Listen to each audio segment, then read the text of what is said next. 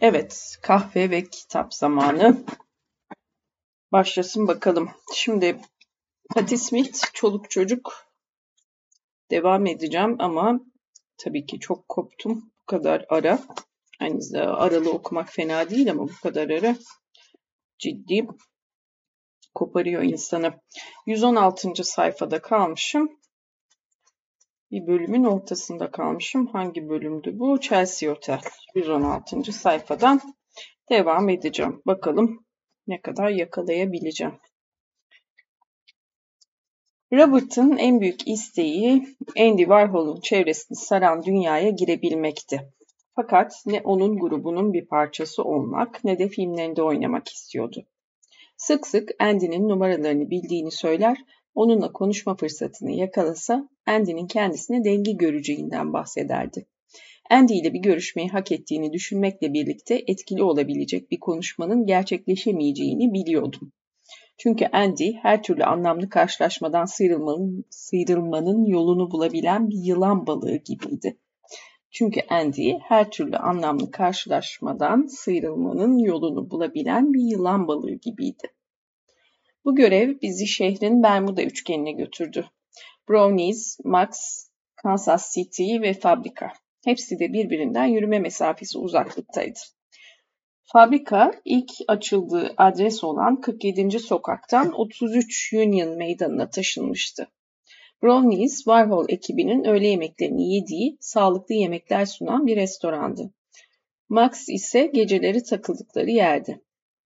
Max değil, Max'ız aslında herhalde. Max'ın yeri.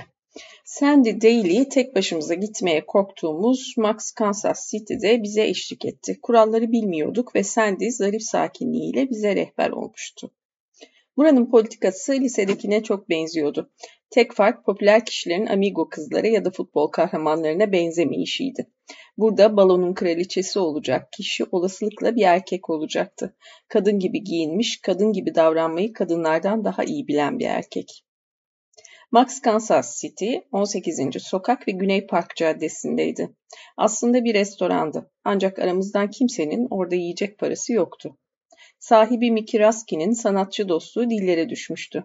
Hatta bir içki parasına kokteyl saati için hazırlanan açık büfeden bedava yararlanma imkanı sunuyordu.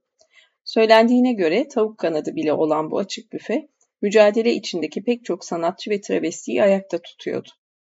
Buraya pek uğramazdım, zaten çalışıyordum. İçki içmeyen Robert ise oraya gitmeyecek kadar gururluydu. Siyah beyaz tentenin yanında Max Kansas City'ye girmek üzere olduğumuzu haber veren daha büyük bir tabela vardı. Sanatçıların yüklü faturalarına karşılık Mickey'e verdikleri büyük soyut çalışmalarla süslü, sıradan, ferah bir mekandı. Beyaz duvarlar haricindeki her şey kırmızıydı. Koltuklar, masa örtüleri ve peçeteler. Simgesi haline gelmiş nohut yemeği bile kırmızı çanaklarda servis ediliyordu. Esas spesiyalleri biftek ve ıstakozdu. Robert'ın amacı kırmızı ışıkla yıkanan siyah odaya girmekti. Tam olarak hedefi ise orada olmayan efsanevi gümüş kralın halen gül rengi aurasını taşıyan efsanevi yuvarlak masaydı. İlk ziyaretimizde ancak ön tarafa kadar gidebildik. Bir bölmeye oturduk, bir salata paylaşıp yenilmeyecek derecede Fiji nohuttan yedik.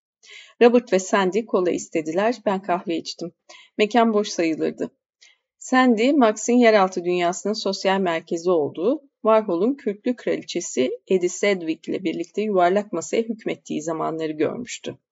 Nedimeler güzel, çevrelerindeki şövalyeler, Ondine, Donald Lyons, Rauschenberg, Dali, Billy Name, Liechtenstein, Gerald Malanga ve John Chamberlain gibi isimlerdi. Yuvarlak masa yakın zamanda Bob Dylan, Bon Iver, Nico, Tim Buckley, Janis Joplin, Viva ve Velvet Underground gibi asilzadeleri konuk etmişti.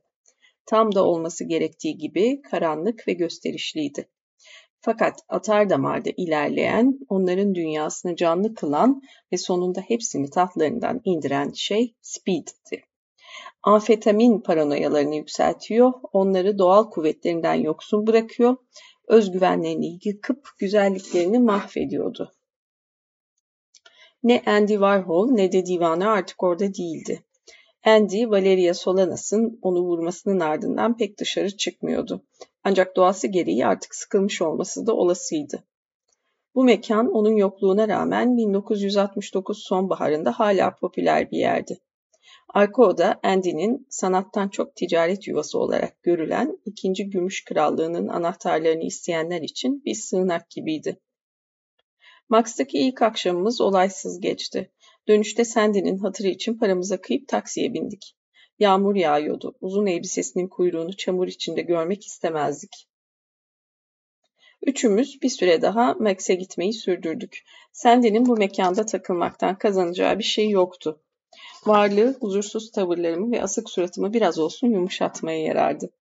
En sonunda ben de onlara uydum. Max olayını Robert'ın Robert'ın bir rutini olarak kabullendim. Scribner'dan eve dönmem yediği geçerdi. Sonra bir lokantada kızarmış peynirli sandviç yerdik.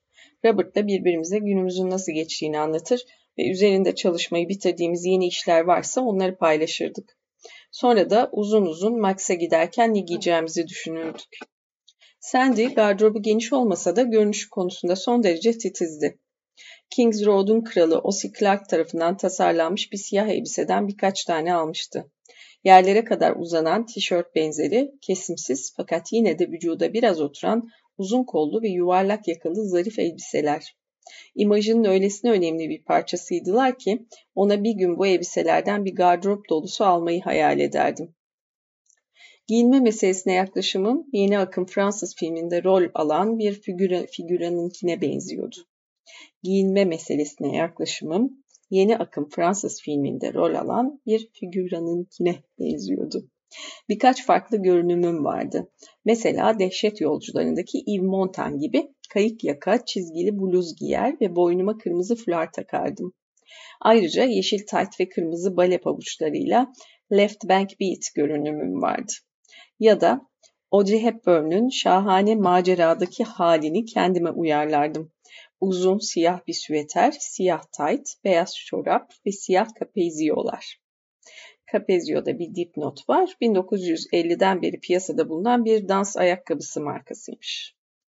Hangi senaryo olursa olsun hazırlanmak için ihtiyacım olan süre genellikle 10 dakikaydı. Robert ise giyinme işine yaşayan bir sanatmışçasına yaklaşırdı. İnce bir ot sarar, onu tüttürür ve hangi takıları kullanacağını düşünürken birkaç parça kıyafetine bakardı. Otu sosyalleşeceği durumlar için saklardı. Ot sinirlerini yatıştırırdı fakat zaman kavramı da kalmazdı. Robert'ın kemerine takacağı anahtar sesine karar verişini beklemek komik ötesi delirticiydi. Sandy ile Robert detayları verdikleri önem bakımından benzeşiyorlardı. Uygun takıyı bulma serüveni onları estetik bir hazine avına iter. Marcel Duchamp'a dalar, Cecil Beaton, Nadar ya da Helmut Newton fotoğraflarından çıkarlardı. Bazen karşılaştırmalı çalışmalar Sandy'yi Polaroid fotoğraflar çekmeye yöneltirdi. Sonrasında da Polaroid'in gerçek bir sanat olup olmadığı tartışması başlardı. En sonunda da sıra Shakespearean soruya gelirdi.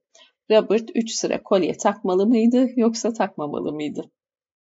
Bir tane taksa çok hafif kalıyor, iki tane de pek bir etki yaratmıyordu. Bu durumda ikinci tartışma başlardı. Üç tane mi takmalı yoksa hiç mi? Sandy Robert'ın sanatsal bir formül oluşturmaya çalıştığının farkındaydı. Ben de bunu görebiliyordum. Ancak benim için soru gitmek ya da gitmemekti. Bu derin karar verme sürecine dikkatimi ancak yaramaz bir oğlan çocuğunki kadar verebiliyordum. Cadılar Bayramı'nda çocuklar bu arada başka bir bölüme geçti. Bir yıldızla bölüm bitti. Başka yeni bir bölüm başladı. Cadılar Bayramı'nda çocuklar 23. caddede parlak kağıt kostümleri içinde koştururken cennetin doğusu kıyafetimle küçük odamızdan dışarı çıkıp satranç tahtasına benzer döşeli zeminin beyaz karelerine basarak birkaç kat aşağı indim ve yeni odamızın kapısında durdum. Bay Bart sözünü tutmuş, memnun bir ifadeyle 204 numaralı odanın anahtarını avucuma yerleştirmişti. Dylan Thomas'ın son sözlerini yazdığı odanın hemen yanındaki odaydı. Azizler gününde Robert'la az sayıdaki eşyamızı asansörün içine doldurduk ve ikinci katta ikinci katta indik. Azizler gününde Robert'la az sayıdaki eşyamızı asansörün içine doldurduk ve ikinci katta indik. Yeni odamız otelin arka tarafındaydı. İnşaatvari görünümlü banyomuz koridordaydı. Ancak odamız gerçekten sevimliydi. İki penceresi eski tuğla binalara ve son yapraklarını döken uzun ağaçlara tepeden bakıyordu. İçinde çift kişilik bir yatak, aynalı bir lavabo ve kapısı olmayan bir gardırop alanı vardı. Değişim bize enerji vermişti. Robert sprey kutularını lavabonun altına dizerken ben de gardırop alanının üzerini kapatmak için yığın halinde duran kumaşlarımın arasından bir parça fas ipeği buldum. Robert'ın çalışma masası olarak kullanabileceği kocaman ahşap bir masa vardı. İkinci katta olduğumuz için artık merdivenlerden koşarak inip çıkabilirdim. Zira asansörden nefret ederdim. Artık lobide sanki odamızın bir uzantısıydı. Çoğu zamanım lobide geçti. Robert dışarıdayken orada oturur, hem bir şeyler yazar hem de cesaret verici sözlerini esirgemeyen komşularımızın otele giriş çıkışlarını takip ederdim. Robert gecenin çoğunu büyük çalışma masasında yeni bir katlanan kitabın açılış sayfaları üzerinde çalışarak geçirirdi. Başımda Mayakovski şapkamla fotoğraf kabininde çektirdiğim resimlerden üçünü kullanmış, onları kelebek ve meleklerle çevrelemişti. Beni bir çalışmasında referans olarak kullandığında içim içime sığmazdı. Sanki onun eseri kanalıyla ben de unutulmayacaktım. Yeni odamız Robert'tan ziyade bana uygundu. İhtiyacım olan her şey vardı fakat iki kişinin çalışabileceği kadar büyük değildi.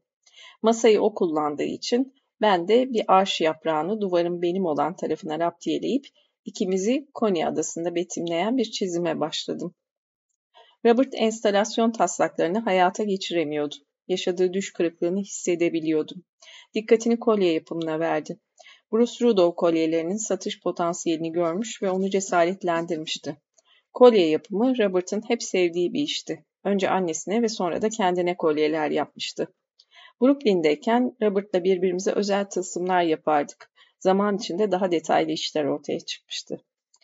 1017 numaralı odadaki masamızın çekmecesi kurdeleler, teller, küçük fil dişi kuru kafalar, renkli cam ve gümüş boncuklarla doluydu. Hepsi de bit pazarlarından yok pahasına toplanmış şeylerdi. Yatağımızda oturup inciler, Afrika'dan gelme boncuklar ve kopuk tesbihlerden taneler dizdik. Benim kolyelerim biraz kabaydı fakat Robert ince iş çıkarıyordu. Ona deri bantlar ördüm. O da boncuklar, tüyler, düğümler ve tavşan ayakları ekledi. Ancak boncuklar çarşafın kıvrımlarına ya da yere düşüp zemindeki çatlaklara kaçtığı için yatak bu iş için ideal çalışma mekanı değildi. Robert bitirdiği birkaç işi duvara, diğerlerini de kapının arkasındaki elbise askısına astı. Bruce'un kolyelere gösterdiği aşırı ilgi Robert'ı yeni arayışlara itti. Yarı değerli taşlardan boncuklar dizmeyi, tavşan ayağını platinle kaplamayı ya da kuru kafaları altın ya da gümüşten yapmayı düşündü. Fakat şimdilik ne bulursak onu kullanıyorduk. Küçük bir sermaye ile son derece yaratıcı olmak zorundaydık. Robert önemsiz şeyleri tanrısallaştırma konusunda bir üstattı. Mahalleden tedarikçileri çok ucuz ıvır zıvır satan sokağın karşısındaki bir mağazayla Chelsea'den birkaç bina ötede bulunan Kapitol balıkçılıktı. Mahalleden tedarikçileri çok ucuz ıvır zıvır satan sokağın karşısındaki bir mağazayla Chelsea'den birkaç bina ötede bulunan Kapitol balıkçılıktı. Önemsiz şeyleri tanrısallaştırma konusunda bir üstattı Robert. Kapitol, yağmura dayanıklı kıyafetler, bambu oltalar ve ambasador marka makaralar satan bir dükkandı. Fakat biz ufak tefek şeylerin peşindeydik. Çapari iğneleri, tüylü yemler ve küçük kurşun ağırlıklar aldık. Tüylü turna balığı yemleri hem çok renkli hem noktalı hem de bembeyaz olabildiği için kolye yapımı için ideal malzemeydi. Dükkan sahibi iç geçirip aldıklarımızı şeker kağıdına benzer kahverengi bir kese kağıdının içinde bize verirdi. Usta balıkçılar olmadığımız aşikardı. Ancak bizi tanıdıkça kırık ama tüyleri iyi durumdaki zokaları ve tepsileri katlanıp yerlerine oturmayan kullanılmış bir balıkçı kutusunu bize düşük fiyata verdi. Kutu malzemelerimizi saklamak için mükemmeldi. Ayrıca El Quixote'de kabuklu deniz hayvanları sipariş edenleri takip ederdik. Hesaplarını ödedikten sonra stakoz pençelerini bir mendile sarıp götürürdüm. Robert onları siler, zımparalar ve sprey boyayla boyardı. Sonra düğümler arasına küçük pirinç boncuklar da ekleyerek onları bir kolyeye dizerken ben de ıstakoza teşekkür mahiyetinde küçük bir dua ederdim. Birkaç ufak boncuk kullanarak deri ayakkabı bağcığından bileklikler yapardım. Robert yaptığımız her şeyi büyük bir özgüvenle takardı. İnsanlar ilgi gösteriyordu. Robert da bunları satabileceğimize dair umutlanıyordu. İstakoz olmasa da otomat en sevdiğimiz yemek mekanlarından biriydi. Hızlı ve ucuzdu ancak yemekler yine de ev yapımı gibiydi. Sık sık Robert ve Harry ile birlikte oraya giderdik. Ancak bu herifleri oraya gitmek için toparlamak yemeğin kendisinden uzun sürerdi. Rutinimiz şöyleydi. Ben Harry'i almaya giderdim. Anahtarlarını bulamaz, her yeri ararım ve anahtarları ezoterik bir kitabın altında bulurum. Harry kitabı okumaya başlar ve başka bir kitabı bulması gerektiğini hatırlar.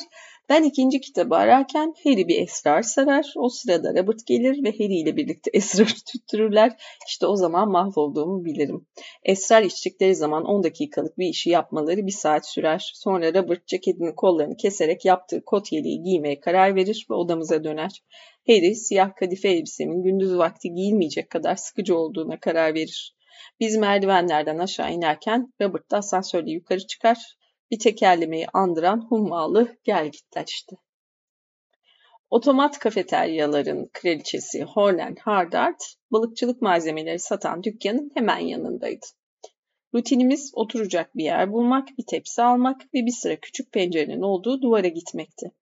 Biraz buzluklu makineyi atıp cam kapağı açabiliyor ve bir sandviç ya da taze elmalı turta alabiliyordunuz. Tam bir Tex Avery lokantasıydı. Çevirmenin notu var altında. 1908-1980 yılları arasında yaşamış çok ünlü Amerikalı çizgi filmci. MGM ve Warner Bros. için efsanevi karakterler yaratmıştır. Tam bir Tex Avery lokantasıydı. Benim favorim tavuklu tart ya da haşhaşlı ekmek üzerine peynir, hardal ve maruldu. Robert iki spesiyalitelerini çok severdi. Fırında peynirli makarna ve çikolatalı süt. Hem Harry hem de Robert, Hornen Hardart'ın meşhur çikolatalı sütünü takdir etmiyor oluşuma hayret ederdi. Ancak çikolata şurubu ve süt tozuyla büyüyen bir kız için fazlasıyla yoğundu ve kahveyle idare ediyordum. Çikolata şurubu ve süt tozuyla büyüyen bir kız için fazlasıyla yoğundu. Hep aç olurdum. Yediklerimi çok çabuk sindirirdim. Robert benden çok daha uzun süreler boyunca açlığa dayanabiliyordu. Paramız yoksa yemek yemiyorduk. Robert kendini pek iyi hissetmese de iş görebiliyordu fakat ben bayılacak gibi oluyordum. Yağmurlu bir öğleden sonra canım o peynirli marullu sandviçten çekti. Eşyalarımızı karıştırıp tam 55 sent buldum. Gri pardösümü ve Mayakovski şapkamı giyip otomata gittim. Tepsimi alıp bozuklukları attım ancak pencere açılmadı. Tekrar denedim boşunaydı. Sonra fiyatın 65 sente çıktığını gördüm. En hafif tabirle hayal kırıklığına uğramıştım ki yardımcı olabilir miyim diyen bir ses duydum. Arkamı döndüm. Sesin sahibi Alan Ginsberg'tü. Daha önce hiç karşılaşmamıştık fakat zamanımızın en büyük şair ve aktivistlerinden birinin yüzünü karıştırmama imkan yoktu. Koyu renk kıvırcık sakallarıyla iyice ortaya çıkan o derin gözlere bakıp sadece başımı salladım. Alan fazladan 10 senti verdiği gibi bana bir fincan kahve de aldı. Tek kelime etmeden onu masasına kadar takip edip sandviçe gömüldüm. Alan kendisini tanıttı. Walt Whitman'dan bahsediyordu. Ve ben de Whitman'ın gömüldüğü Camden civarında büyüdüğümü söyledim. O sırada öne eğilip ilgiyle bana baktı. Sen kız mısın diye sordu. Evet dedim. Bu bir sorun mu? Sadece güldü. Üzgünüm. Seni çok güzel bir delikanlı sandım. Anında durumu anlamıştım. Bu sandviçi geri vermem gerektiği anlamına mı geliyor? Hayır, afiyet olsun. Benim hatamdı. Bana yakınlarda ölen Jack Kerouac için bir ağıt yazdığından söz etti. Rambo'nun doğum gününden üç gün sonra dedim. Elini sıktım ve ayrıldık. Bu sahneyi böyle beş kere falan okuyasım var. Şaka mı bu? Nasıl bir sürreel bir sahne bu? Allen Ginsberg geliyor. 10 cent işte tamamlıyor üstünü. Chelsea Otel'de kalıyorlar. Andy Warhol'u yakalamaya çalışıyorlar. İşte Allen Ginsberg'le oturup sandviçini yerken o da diyor ki Jack Kerouac'a bir ağıt yazdım falan. Nasıl bir saçmalık beynim algılayamıyor bunu yani. Kimsiniz siz? Ne yapıyorsunuz? Neden yani? Allah'ım. Devam. Ee, şeyi seyredesim geldi aslında. Onun için bilmiyorum. Onu çağrıştırdı şimdi. Woody Allen'ın e, şu yazarlarla ilgili filmi hangisiydir? O bulacağım. Ve buldum. E, Paris'te gece yarısı. Midnight in Paris özetini ne yazmışlar bakayım. Sonbaharda evlenecek olan Amerikalı nişanlı çift Jill ve Inez, Inez'in babasının işi gereği Paris'e gelmesini fırsat bilip küçük bir tatil için bu gözde Avrupa şehrinin yolunu tutarlar. Başta her şey eğlence dolu bir Avrupa kentini gezmekten ibaretken özellikle damat adayın Jill'in Paris gecelerinde, Paris caddelerinde gece yarısı yaşadığı gerçeküstü maceralar. Evet yazarlarla falan tanışıyordu burada. Ya yani özet bir halta benzemiyormuş. Evet, Midnight in Paris seyredesim var. Bu, bu akşam izleyemem ama devam. Evet, bir süre sonra Alan hem yakın dostum tabii ki hem de öğretmenim oldu. Sık sık bu ilk karşılaşmamızı anımsardık ve bir keresinde tanışmamızı nasıl tasvir edeceğimi sordu. Açken beni doyurdun derdim, dedim. Öyle yapmıştı. Odamız giderek sıkışık bir hal alıyordu. Sadece portföy, kitap ve giysilerimiz değil, Robert'ın daha önce Bruce Rudolph'un odasında sakladığı malzemeleri de artık odada duruyordu. Kümes teli, gazlı bez, yumak yumak ipler, sprey kutuları, yapıştırıcılar, fiber levha, duvar kağıdı ruloları, banyo döşemeleri ve muşamba. Eski erkek dergilerinden oluşan bir yığın. Hiçbirini atamıyordu erkeklik konusunda daha önce hiç görmediğim bir biçimde işliyor. 42. sokaktan aldığı dergilerden kestiği resimleri görsel makara benzeri kesişen çizgilerle kolajlarda bir araya getiriyordu. Ona neden fotoğraflarını kendisinin çekmediğini sorduğumda o çok zahmetli derdi. Hem hiç uğraşamam hem de bastırmak çok pahalıya gelir. Fırat da fotoğraf çekmişti fakat uzun karanlık oda sürecine tahammül edemeyecek kadar sabırsızdı. Bu arada erkek dergilerinin peşinde koşmanın da kendine göre bir ıstırabı vardı. Ben dükkanın ön tarafında durup karton kapak Colin Wilson kitaplarına bakarken Robert arka tarafa geçerdi. Sanki yanlış bir iş yapıyormuşuz duygusuna kapılır, biraz korkardım. Böyle dükkanları işleten adamlar suratsız olur ve naylon poşeti içindeki bir dergiyi açtığınızda sizi dergiyi satın almaya zorlardı. Bu alışverişler Robert'ı geriyordu. Dergiler pahalıydı. Tanesi 5 dolardı ve Robert her seferinde içerik açısından risk alıyordu. Sonunda birini seçebildiğinde aceleyle otele geri dönerdik. Robert derginin poşetini çıkarırken altın bileti bulmayı uman Charlie'nin çikolata kağıdını soyuşu gibi beklenti içinde olurdu. Robert bu deneyimi küçükken çizgi romanların arka kapaklarındaki çekilişlere katıldığı günlere benzetirdi. Paketi ailesinden önce alabilmek için postacıyı bekler, hazinesini banyoya götürür, kapıyı kilitler, kutuyu açar ve büyü numaraları, röntgen ışınlı gözlükleri ve küçük deniz atlarını ortalığa saçardı. Bazen şansı yaver gider ve üzerinde çalıştığı parçada kullanabileceği birkaç tane ya da ona tümden yeni bir fikir için ilham veren tek bir harika görsel bulurdu. Fakat daha çok hayal kırıklığı yaşar, paramızı boşa harcadığı için öfke ve pişmanlık içinde hepsini yere atardı. Bazen tıpkı Brooklyn'de olduğu gibi görsel tercihleri beni hayrete düşürürdü. Ancak görselleri kullanış yöntemi hiç şaşırtmazdı. Ben de kağıttan bebeklere şık elbiseler düzmek için moda dergilerinden resimler keserdim. Kendi fotoğraflarını çekmelisin derdim ona. Bunu defalarca kez söyledim. Bazen ben de fotoğraf çeker ancak filmleri fotomatta bastırırdım. Karanlık Oda hakkında hiçbir şey bilmiyordum. Judy Linn'i çalışırken izlediğim için baskı süreci konusunda ufak da olsa bir fikrim vardı. Pratt'tan mezun olan Judy kendini fotoğraf sanatına adamıştı. Onu Brooklyn'de ziyaret ettiğimde bazen o günü fotoğraf çekerek geçirirdik. Judy'nin modeli olurdum. Sanatçı ve konu modeli olarak birbirimize çok uygunduk çünkü aynı görsel bakış açısını paylaşıyorduk. Butterfield 8'den Fransız yeni akımına kadar her şeyden ilham alıyorduk. Judy hayal ettiğimiz filmlerden kareler çekiyordu. Sigara içmememe rağmen belli bir görünümü yakalamak için Robert'ın kulslarından birkaç tanesini cebe atıyordum. Blaise Cenderer çekimlerimiz için kalın bir dumana, Jean Moreau içinse siyah bir kombinezon ve bir sigaraya ihtiyacımız vardı. Robert'a Judy'nin baskılarını gösterdiğimde girdiğim kılıklar Robert'ın hoşuna gitmişti. Patty sen sigara içmezsin ki derdi beni gıdıklayarak. Benim sigaralarımı mı aşırıyorsun?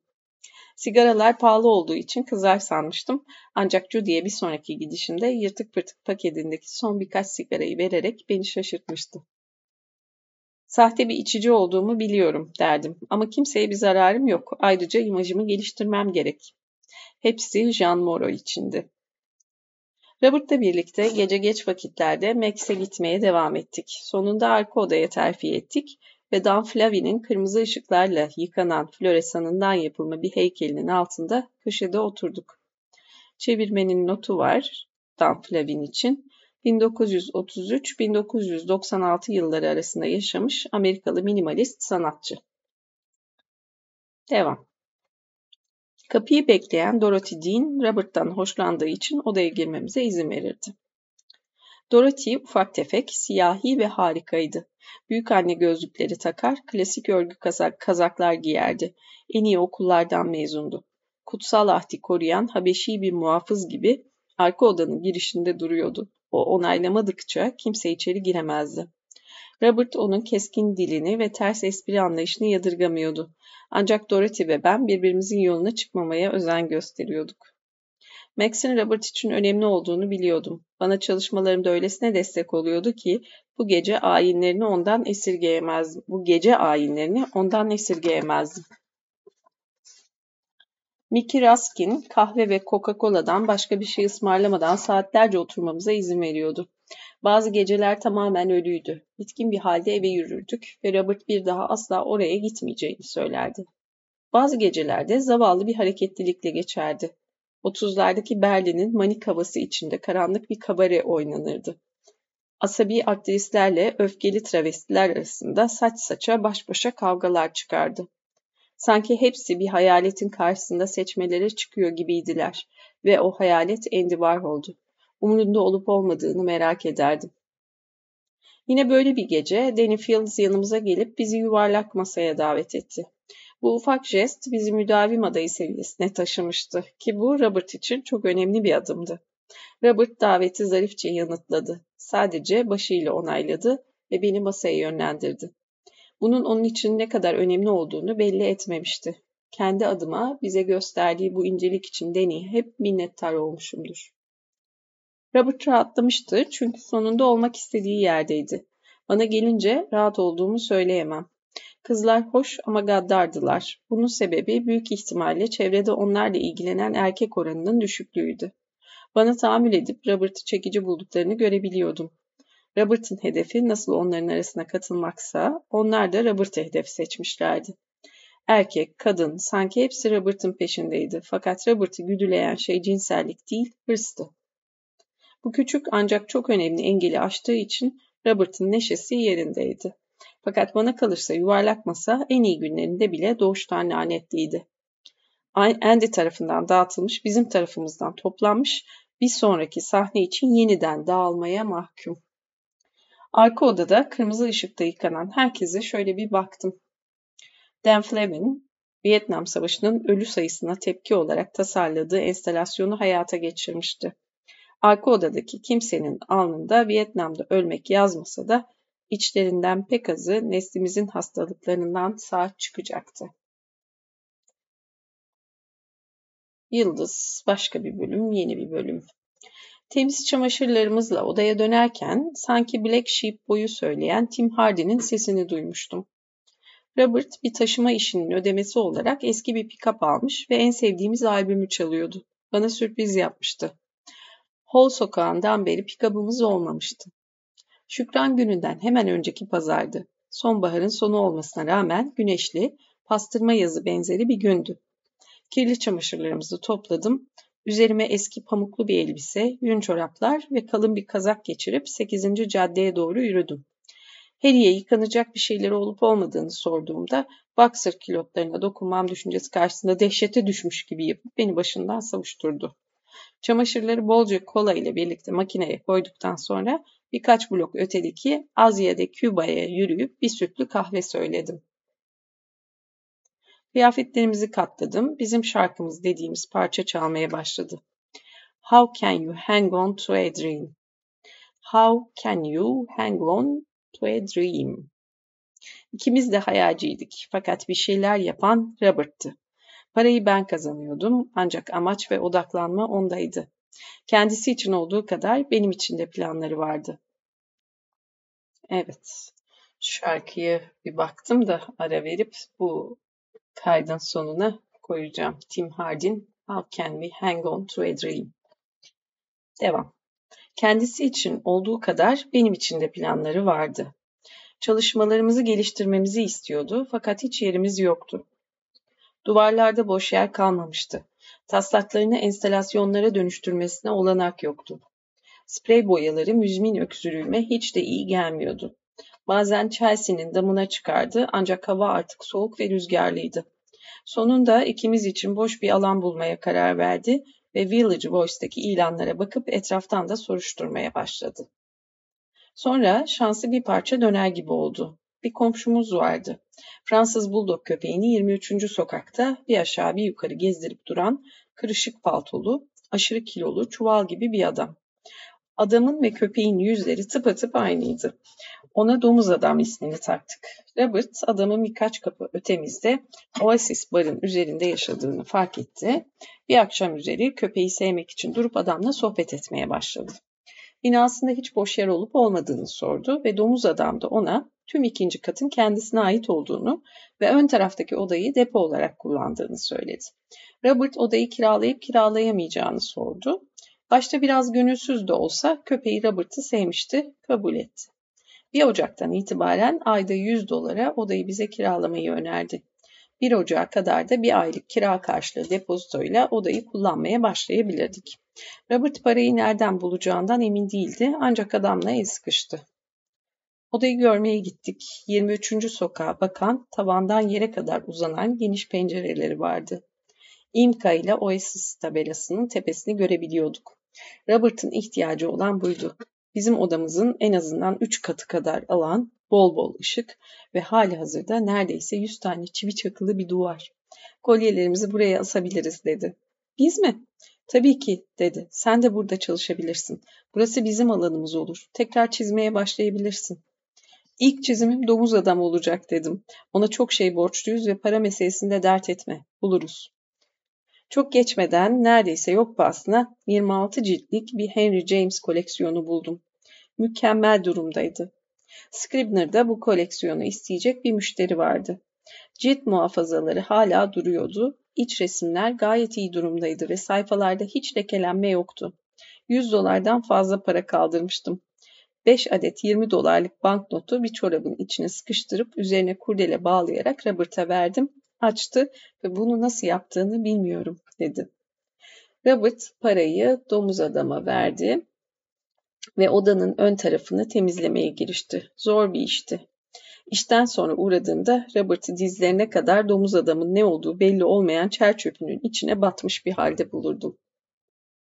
Tozlu floresan tüpleri, rulolarca yalıtım malzemeleri, raflar dolusu tarihi geçmiş konserveler, temizleyici sıvılar ihtiva eden yarı dolu şişeler, elektrik süpürgesi torbaları, eğilmiş jaluziler, içinden 10 yıllık vergi formları taşan küflü kutular ve kırmızı beyaz şeritlerle bağlı lekeli National Geographic dergilerinden oluşan yığınlar. Bilekliklerde kullanmak üzere şeritleri kesip almıştım. Robert odayı temizledi, ovdu ve boyadı. Otelden ödünç kovalar almıştık. Onları suyla doldurup odaya taşıdık. İşimiz bittiğinde sessizce durup burada neler yapabileceğimizi hayal ettik. Hiç bu kadar ışığımız olmamıştı. Robert büyük pencerelerin yarısını siyah boyadıktan sonra bile içerisi ışıkla doluyordu. Bir şilte, çalışma masaları ve iskemleler aradık. Odamızdaki ocağın üzerinde okaliptüsle birlikte kaynattığım sularla yerleri sildim. Robert'ın Chelsea'den getirdiği ilk şey portföylerimizdi. Max'te işler düzeliyordu. Yargılayıcı tavrımı terk edip kendimi akışa bırakmıştım. Gerçek anlamda uyum sağlayamamama rağmen nasıl olduysa kabul gördüm. Yaklaşan Noel'le birlikte ortama melankoli hakimdi. Sanki herkes gidecek başka yerleri olmadığını anımsamıştı. Travestilerin sözde mekanı sayılan Max'te bile Wayne County, Hollywood Lawn, Candy Darling ve Jackie Curtis travesti diye öyle kolayca kategorize edilemezlerdi. Çevirmenin notu var aşağıda. İsmi geçen sanatçılar öncü rol oynayan transseksüeller olup genellikle Warhol yıldızı olarak bilinen Andy Warhol'un filmlerinde rol almış Amerikalı aktrislerdir. Ayrıca Jackie Curtis bir şair ve oyun yazarıdır. Wayne County ise Patti Smith'in yakın arkadaşı ve bir müzisyendir.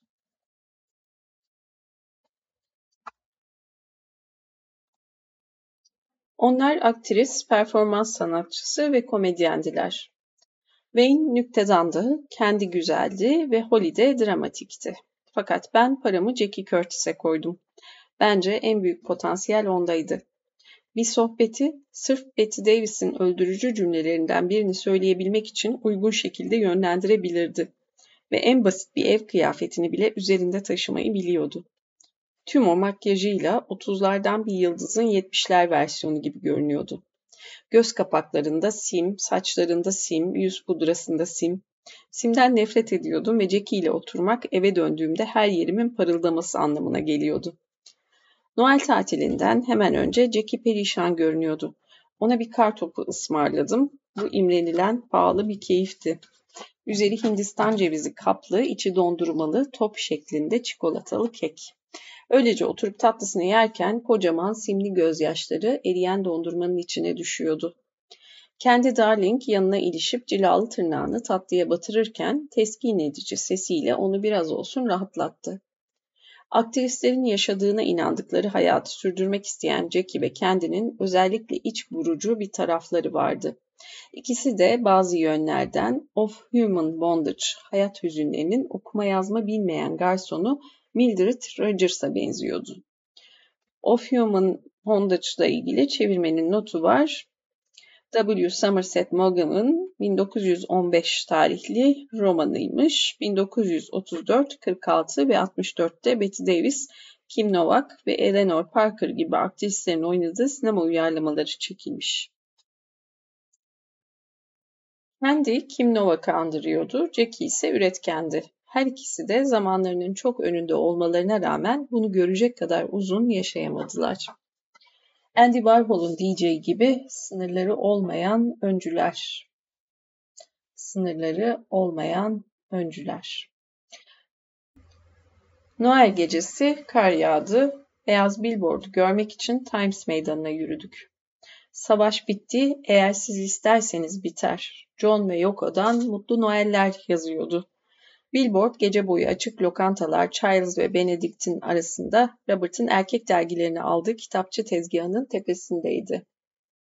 Başımızı kaldırdığımızda gördüğümüz New York manzarasının saf insancıllığı bizi etkilemişti.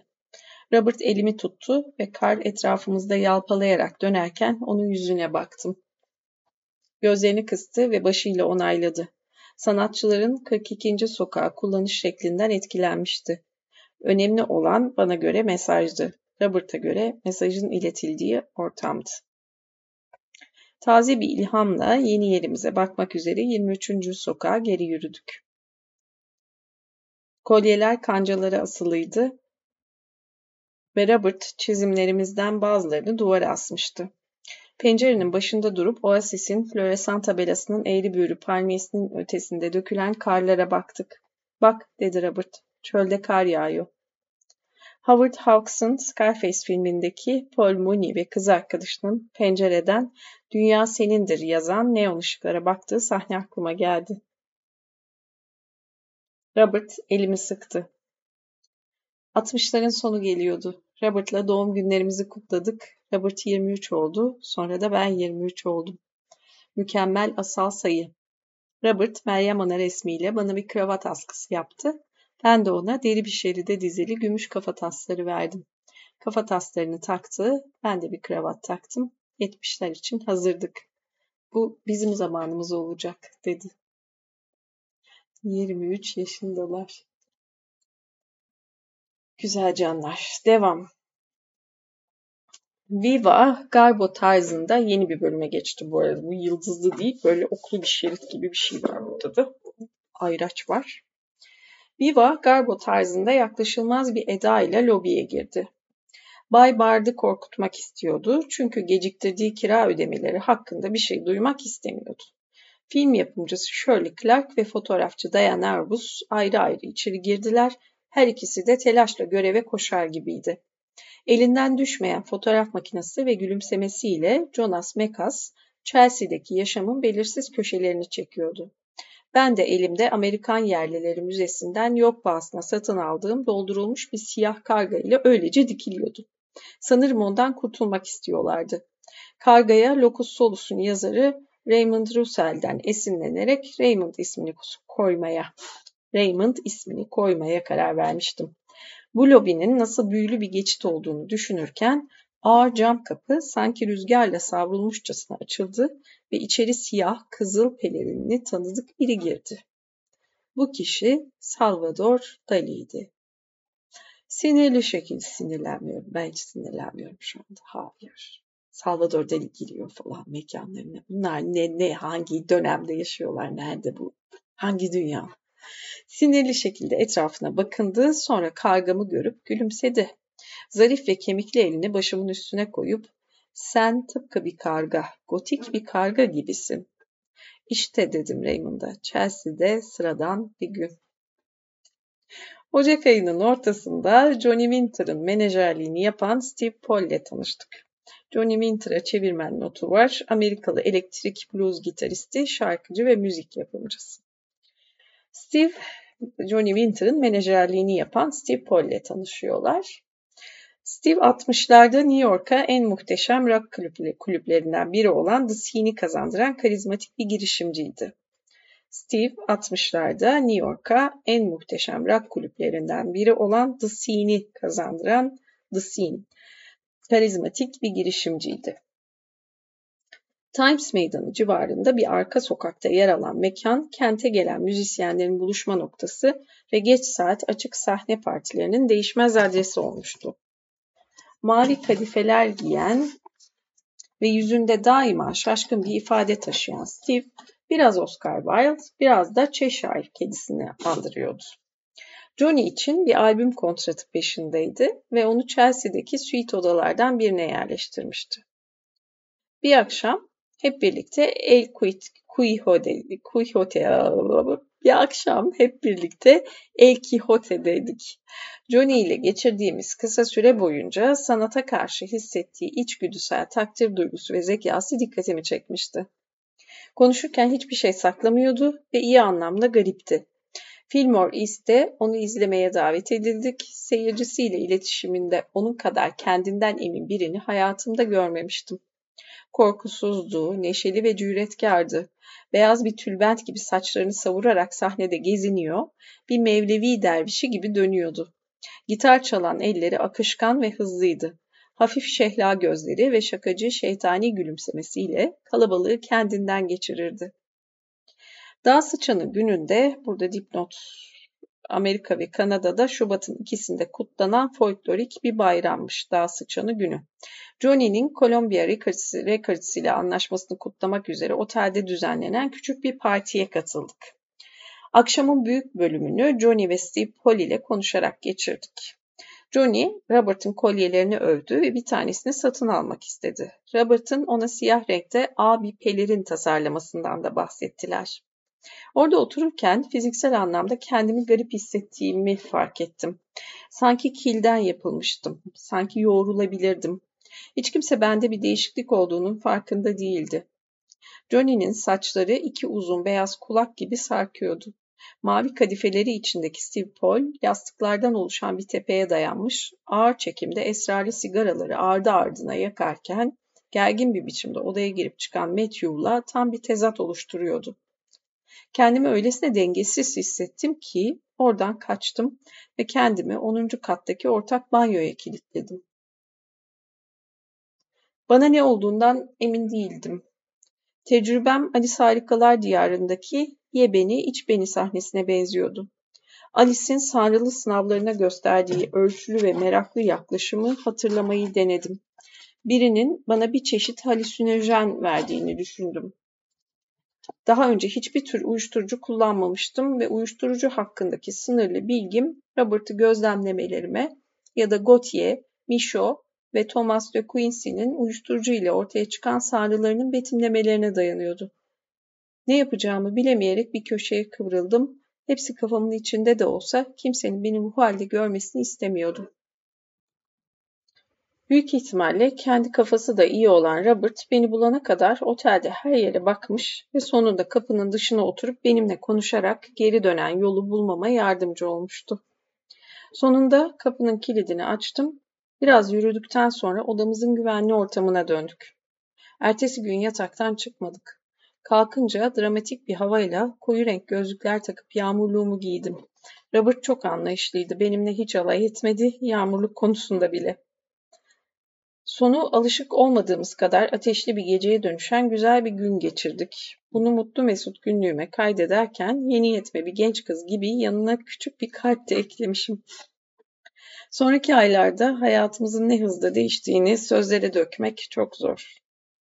Hiç bu kadar yakın olmamıştık.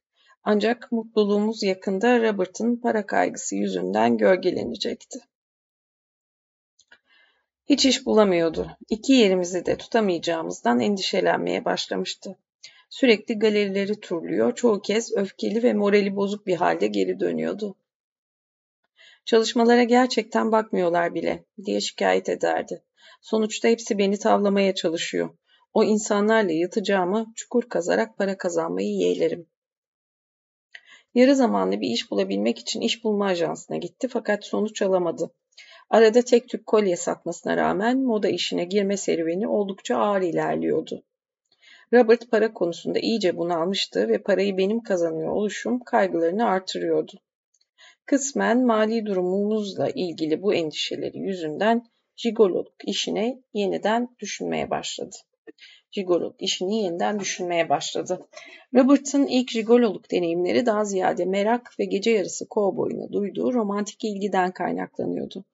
Fakat 42. sokakta çalışmanın ne kadar zor olduğunu görmüştü.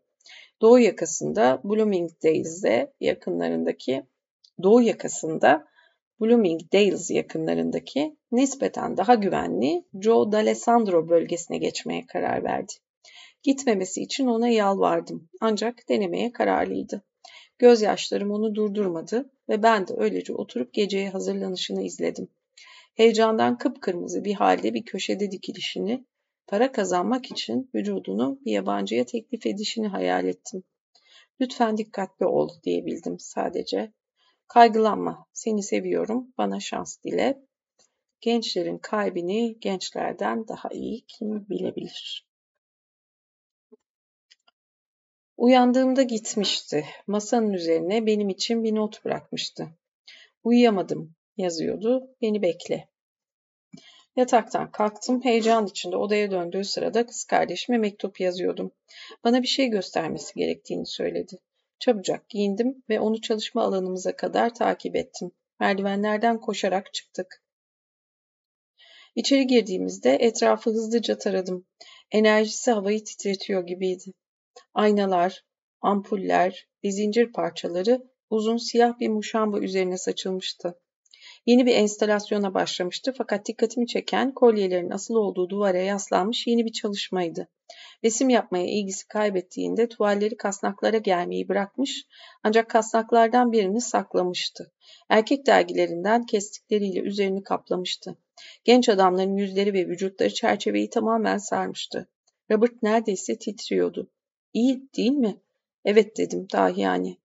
Nispeten basit bir parça olmasına rağmen derin bir kudreti var gibiydi. Abartısız, mükemmel bir şeydi. Yerler kağıt parçalarıyla doluydu. Oda tutkal ve vernik kokuyordu. Robert çerçeveyi duvara astı, bir sigara yaktı ve sessizce eserine baktık. Çocukların canlı ve hareketsiz nesneler arasındaki farkı algılayamadıklarını söylerler. Ben algılayabildiklerine inanıyorum. Çocuk oyuncak bebeğine ya da kurşun askerine büyülü bir nefesle can verir. Robert da nesnelere gerek sanat gerekse hayatın kendisi adına yaratıcı dürtüsünü, kutsal cinsel gücünü veriyordu. Bir anahtarlığı, mutfak bıçağını ya da basit bir tahta çerçeveyi sanat eserine çeviriyordu. Çalışmayı ve ortaya çıkardığı şeyleri seviyordu. Bir keresinde bir çizimi bir çift binici çizmesi almak için vermişti. Son derece mantıksız fakat ruhani güzelliğe sahip bir hareket. Onları tamir edip pahalı bir tazıyı tımarlayan köpek bakıcısı hassasiyetiyle cilaladı. Ayakkabı düşkünlüğü bir akşam Max'ten dönerken zirveye çıktı. Yedinci caddenin köşesinden dönünce kaldırımın üzerinde parlayan bir çift timsah derisi ayakkabıya rast geldik. Robert onları yerden alıp göğsüne bastırdı. Hazine bulmuştu. Ayakkabılar ipek bağcıklı, koyu kahverengiydiler ve hiç giyilmemiş gibi görünüyorlardı. İnce parmak uçlarına bir parça peçete sıkıştırıldığında ayağına oluyor fakat tulum ve boğazlı kazağının altında da pek uymuyordu. Robert boğazlı kazağını ağ bir tişörtle değiştirip kemerine büyükçe bir tomar anahtar ekledi ve çoraplarını da attı. Böylece bir Max akşamına daha hazırdı. Taksi için parası olmasa da ayakları şahane olacaktı. Aramızda taktığımız ismiyle ayakkabı gecesi Robert için doğru yolda olduğumuza dair bir işaretti. Birbirini kesen pek çok yol olsa da. Gregory Corso bir odaya girer girmez kargaşa çıkartırdı. Ancak ona kızamazdınız. Çünkü aynı zamanda akıllara durgunluk verecek derecede güzellik yaratma potansiyeline de sahipti. Beni Gregory ile tanıştıran herhalde Peggy'ydi. İkisi çok yakındı. Onu çok beğeniyordum. Şöyle diyelim, bence zamanımızın en büyük şairlerinden biriydi. The Happy Birthday of Death'in yıpranmış bir nüshası yatağımın başucunda adeta yaşardı. Ölümün mutlu doğum günü. Nice yıllar ölüm ya da gibi mi? Devam. Gregory Beat şairlerinin en genciydi. Gregory Corso. Yakıcı bir yakışıklılığa ve John Garfield tarzı bir racona sahipti. Kendini pek ciddiye almazdı fakat şiiri söz konusu olduğunda son derece ciddiydi. Gregory, Keats ve Shelley'i çok severdi. Sık sık üzerinde düşük pantolonuyla lobiye dalar, dokunaklı bir tonda onların dizelerinden okurdu. Hiçbir şiirimin sonunu getiremediğimden yakındığımda Paul Valéry'den alıntı yaptı. Şairler şiirleri bitirmez, onları terk ederler. Sonra da endişelenme, halledersin çocuk diye ekledi. Nereden biliyorsun diye sorardım. Biliyorum işte diye yanıtlardı. Gregory beni Doğu 10. Sokaktaki tarihi kilisede düzenlenen Şairler Kolektifi St. Mark Şiir Projesi'ne götürdü. Şairleri dinlerken Gregory onları sıkıştırır, çığırtılarıyla sıradan olanların üzerine giderdi. Boktan, boktan, kanı yok bunların, git kan nakli yaptır. Tepkisini izlerken eğer bir gün şiirlerimi okursam asla sıkıcı olmamam gerektiğine dair not düştüm. Gregory bana okuma listeleri hazırladı. Almam gereken en iyi sözlüğün hangisi olduğunu söyledi. Beni cesaretlendirip bana meydan okudu. Gregory Corso, Allen Ginsberg ve William Brooks. Hepsi de yeni üniversitem Chelsea Otel'in lobisinden geçerken bana hocalık etti. Yeni bir bölüm Yıldız. Devam. Çoban çocuklara benzemekten sıkıldım dedi Robert aynada saçlarına bakarken. Ellilerin rak yıldızları gibi kesebilir misin? Onun dağınık buklelerine tutkun olduğum halde kocaman makasımı elime aldım ve rakabilirleri düşünerek saçlarını kesmeye başladım. Ben hüzünle yerden bir bukle alıp bir kitabın arasında koyarken Robert yeni imajından etkilenmiş aynanın önünde kendini inceliyordu. Ben hüzünle yerden bir bukle alıp bir kitabın arasına koyarken Robert yeni imajından etkilenmiş aynanın önünde kendini inceliyordu. Çok güzel bir fotoğrafı var Robert'ın yeni açtığım sayfada.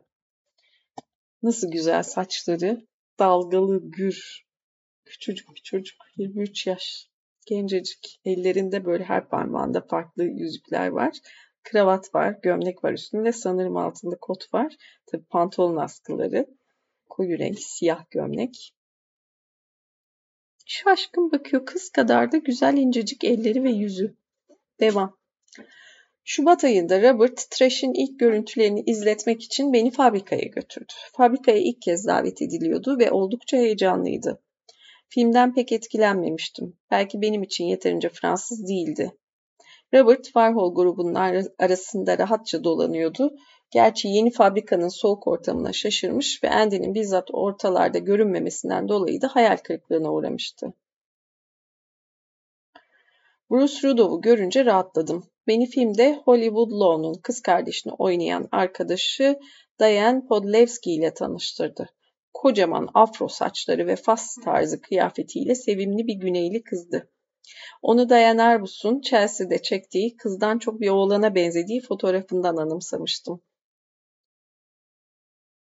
Ayrılmak için asansöre bindiğimiz sırada fabrikayı yöneten Fred Hughes aşağılayıcı bir tonda bana seslendi.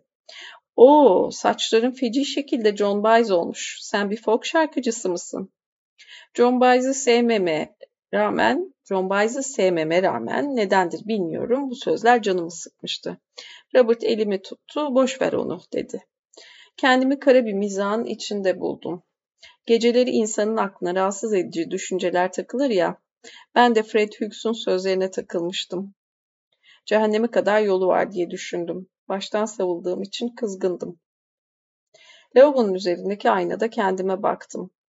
Genç kızlığımdan bu yana saçlarımı hiç farklı kesmemiştim. Yere oturup birkaç rock dergisi açtım. Onları genellikle Bob Dylan'ın yeni resimleri için alırdım. Ancak bu kez aradığım Bob değildi. Keith Richards'ın bulabildiğim tüm resimlerini kestim. Resimleri bir süre inceledikten sonra makası aldım ve kendimi folk döneminden kesip çıkardım. Koridordaki banyoda saçlarımı yıkadım ve sallayarak kuruladım. Özgürleştirici bir deneyimdi. Robert eve geldiğinde şaşırmıştı ama hoşuna gitti. İçine ne girdi senin diye sordu. Sadece omuz sildim. Fakat Max'e gittiğimizde yeni saç kesimim ortalığı karıştırdı. Üzerine bu kadar düşmelerine inanamıyordum. Aynı kişi olmama rağmen sosyal statüm aniden yükselmişti. Keith Richards saçlarım, sohbetlerim baş konusuydu. Aklıma liseden tanıdığım kızlar geldi. Şarkıcı olmayı hayal eder ancak sonunda kuaför olurlardı. Ben de iki mesleği de tercih etmeme, etmememe rağmen gelecek haftalar içinde birçok insanın saçını kesip La Mama'daki La Mama'da şarkı söylüyor olacaktım. Tekrar gözüm ekrana kaydı daldım. Bense iki mesleği de tercih etmememe rağmen gelecek haftalar içinde birçok insanın saçını kesip La Mama'da şarkı söylüyor olacaktım. Max'te birisi bana androjen olup olmadığımı sordu. Ben de ona bunun ne anlama geldiğini sordum. Bilirsin işte Mick Jagger gibi. İyi bir şey olmalıydı. Aynı anda hem çirkin hem de güzel olmak gibi bir şeydir diye düşündüm. Her ne anlama geliyorsa bir saç kesimi sayesinde mucizevi bir şekilde bir gecede androjen oluvermiştim. Aniden fırsatlar belirmeye başladı. Jackie Curtis oyunu Fan Fatale'de rol almamı istedi. Penny Arcade'in karşısında oynayan bir oğlanın yerine geçip kıza sahip olabilir ya da kızı terk edebilir ve kızı aldığı ve sonra da terk ettiği gibi replikleri söylemek benim için sorun olmazdı. La Mama ilk deneysel tiyatrolardan biriydi. Broadway dışıydı. Pek çok şeyin de dışındaydı. Üniversitede birkaç oyunda oynamıştım. Mesela Euripides'in Hippolytus'unda, Phaedra ve The Boyfriend oyununda Madame Dubonnet olmuştum. Performans kısmını sevsem de ezberden ve sahneye çıkmadan önce yüzüme sürdükleri ağır makyajdan hiç hoşlanmıyordum. Avantgardı pek anlamıyordum fakat yine de Jackie ve ekibiyle çalışmanın eğlenceli olabileceğini düşündüm. Jackie bu rolü beni denemeye tabi tutmadan vermişti. Böylece tam olarak neyin içine girdiğimi bilemedim. Yıldız yeni bölüm devam. Lobide oturmuş Robert'ı beklediğimi belli etmemeye uğraşıyordum. Jigololuk dünyasının labirentlerinde kaybolmasından endişeleniyordum. Konsantrasyonumu kaybetmiş bir halde her zamanki yerimde oturmuş Brian Jones için yazdığım şiirlerimin bulunduğu turuncu defterime gömülmüştüm. Song of the South, Güney'in şarkısı kıyafetimi giymiştim. Hasır şapkam, Brer Rabbit ceketim, botlarım ve askılı pantolonum. Garip şekilde tanıdık gelen o ses tarafından bölünene kadar aynı sözler üzerinde çalışıp duruyordum. Ne yapıyorsun tatlım? Başımı kaldırıp muhteşem siyah gözlüklü yabancının yüzüne baktım. Hayır istemiyorum. Kim olduğunu duymak istemiyorum. Gerçekten.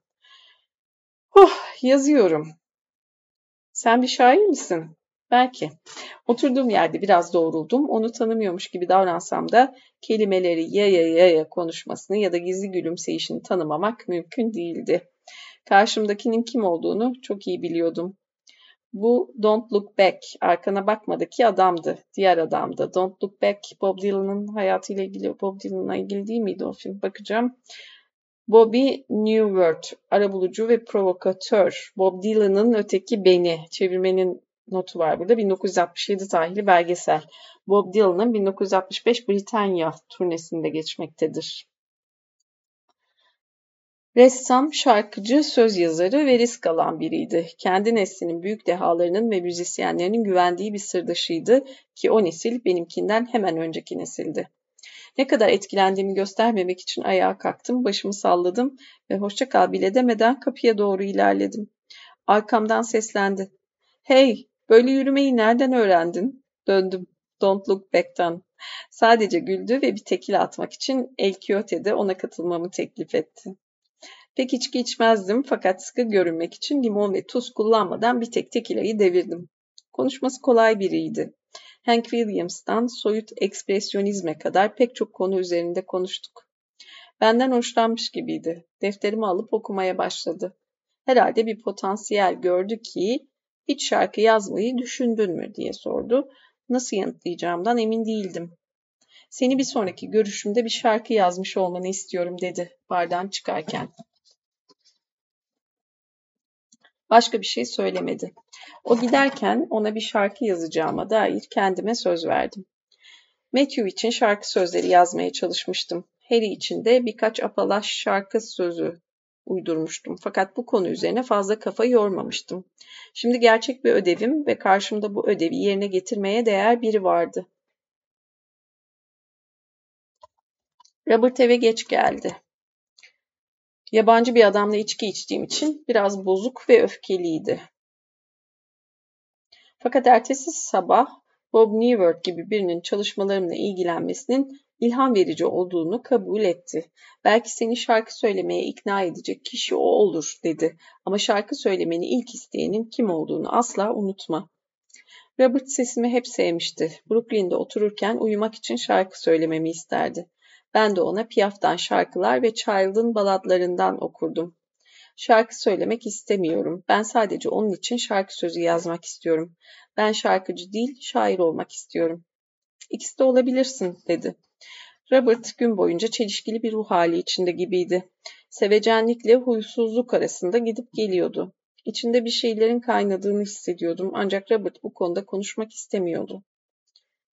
Sonraki günler sinir bozucu, bozucu derecede sessizdi. Çok uyuyor ve uyandığında da ona şiirlerimi, özellikle de onun için yazdığım şiirleri okumamı istiyordu. Önce başına bir şeyler geldiğinden endişelendim. Uzun sessizlikleri arasında yeni birisiyle tanışmış olabileceği ihtimali üzerinde durdum. Sessizlikler işaretti. Bunu daha önce de yaşamıştık. Bu konu üzerine hiç konuşmasak da kendimi yavaş yavaş hazırlamaya başladım. Bir şeylerin değişeceği kesindi. Robert'la hala çok yakındık ve her şeyi açıkça ortaya dökmek ikimiz için de oldukça zordu. Durumla çelişkili bir biçimde beni kendisine daha da yakınlaştırmak istiyordu. Belki de sondan önceki yakınlıkta bu. Metresine her şeyin bittiğini söylemeden önce mücevher alan bir beyefendinin tavrı gibi. Pazar günü dolunay vardı. Robert sinirliydi ve aniden dışarı çıkması gerekti. Uzun bir süre öylece bana baktı İyi olup olmadığını sordum. Bilmediğini söyledi. Onunla köşeye kadar yürüdüm. Sokakta durup aya baktım. Sonra kaygılı bir halde gidip kahve aldım. Ay kan kırmızısına döndü. Sonunda geri döndüğünde başını omzuma koyup uyuyakaldı. Onunla yüzleşmedim. Sonradan bir sınırı aştığını açıkladı. Bir adamla birlikte olmuştu ve bunu para için yapmamıştı. Bu durumu bir yere kadar kabul edebilirdim. Zırhımda hala açık noktalar vardı ve şövalyem Robert istemeden de olsa beni buralardan vurmuştu.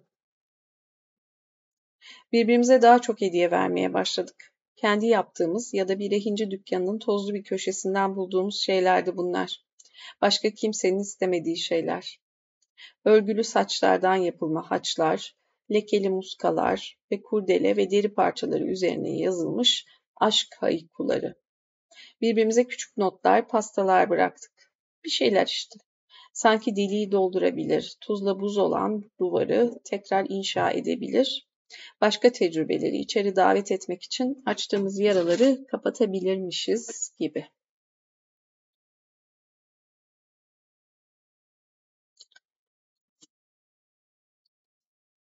Birkaç gündür domuz adamı görmüyor fakat köpeğinin ağlamasını duyuyorduk. Robert polisi aradı. Onlar da kapıyı kırıp açtılar. Domuz adam ölmüştü. Robert cesedi teşhis etmek için içeri girdi ve polisler domuz adam ve köpeğini alıp götürdüler. Arka taraftaki alan odamızdan iki kat daha büyüktü. Her ne kadar kendini kötü hissetse de Robert oraya göz koymuştu.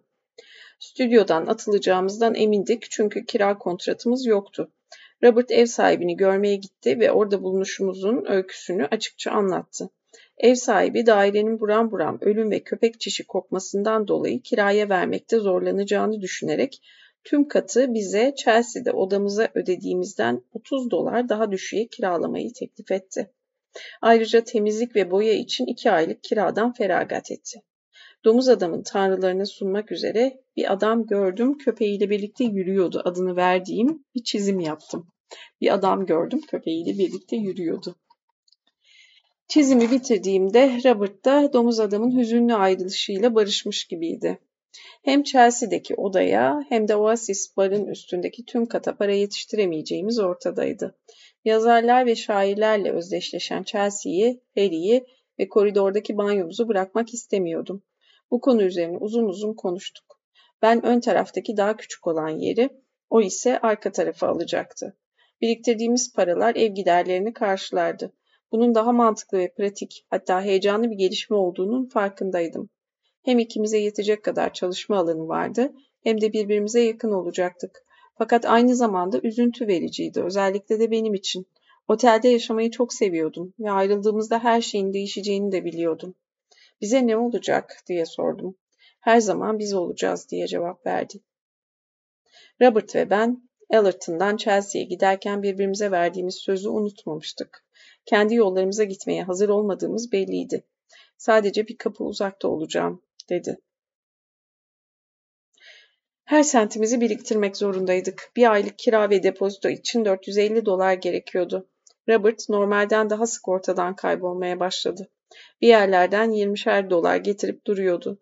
Ben de müzik eleştirileri yazıyordum. Artık yığınla bedava plak geliyordu bana. Beğendiklerim hakkında yazdıktan sonra hepsini East Village'daki Free Being adlı bir yere götürüyordum. Plak başına bir dolar ödüyorlardı. 10 dolar alırsam kendimi şanslı hissediyordum. Aslında plak satmaktan kazandığım para eleştiri yazarak kazandığımdan fazlaydı. Pek verimli sayılmazdım ve hakkında yazdığım sanatçılar Patty Waters, Clifton Chenier ya da Albert Ayler gibi kıyıda köşede kalmış olanlardı. Eleştiriden çok insanların gözden kaçan sanatçıların farkına varmalarını sağlamak istiyordum. Robert'la ödememiz gereken parayı biriktirdik. Toplanmaktan ve temizlik yapmaktan nefret ediyordum. Robert gönüllü olarak bu yükü üzerine aldı, molozları attı ve tıpkı Brooklyn'de yaptığı gibi yerleri ovup duvarları boyadı. Bu arada ben de La Mama ile Scribner arasında bölünmüş haldeydim. Geceleri provalarımdan sonra Max'te buluşurduk. Artık müdavimler gibi yuvarlak masaya doğrudan yerleşecek kadar kendimize güveniyorduk. Fanfatal, Kent State öğrencilerinin öldürüldüğü gün olan 4 Mayıs'ta ön izlemeye çıktı.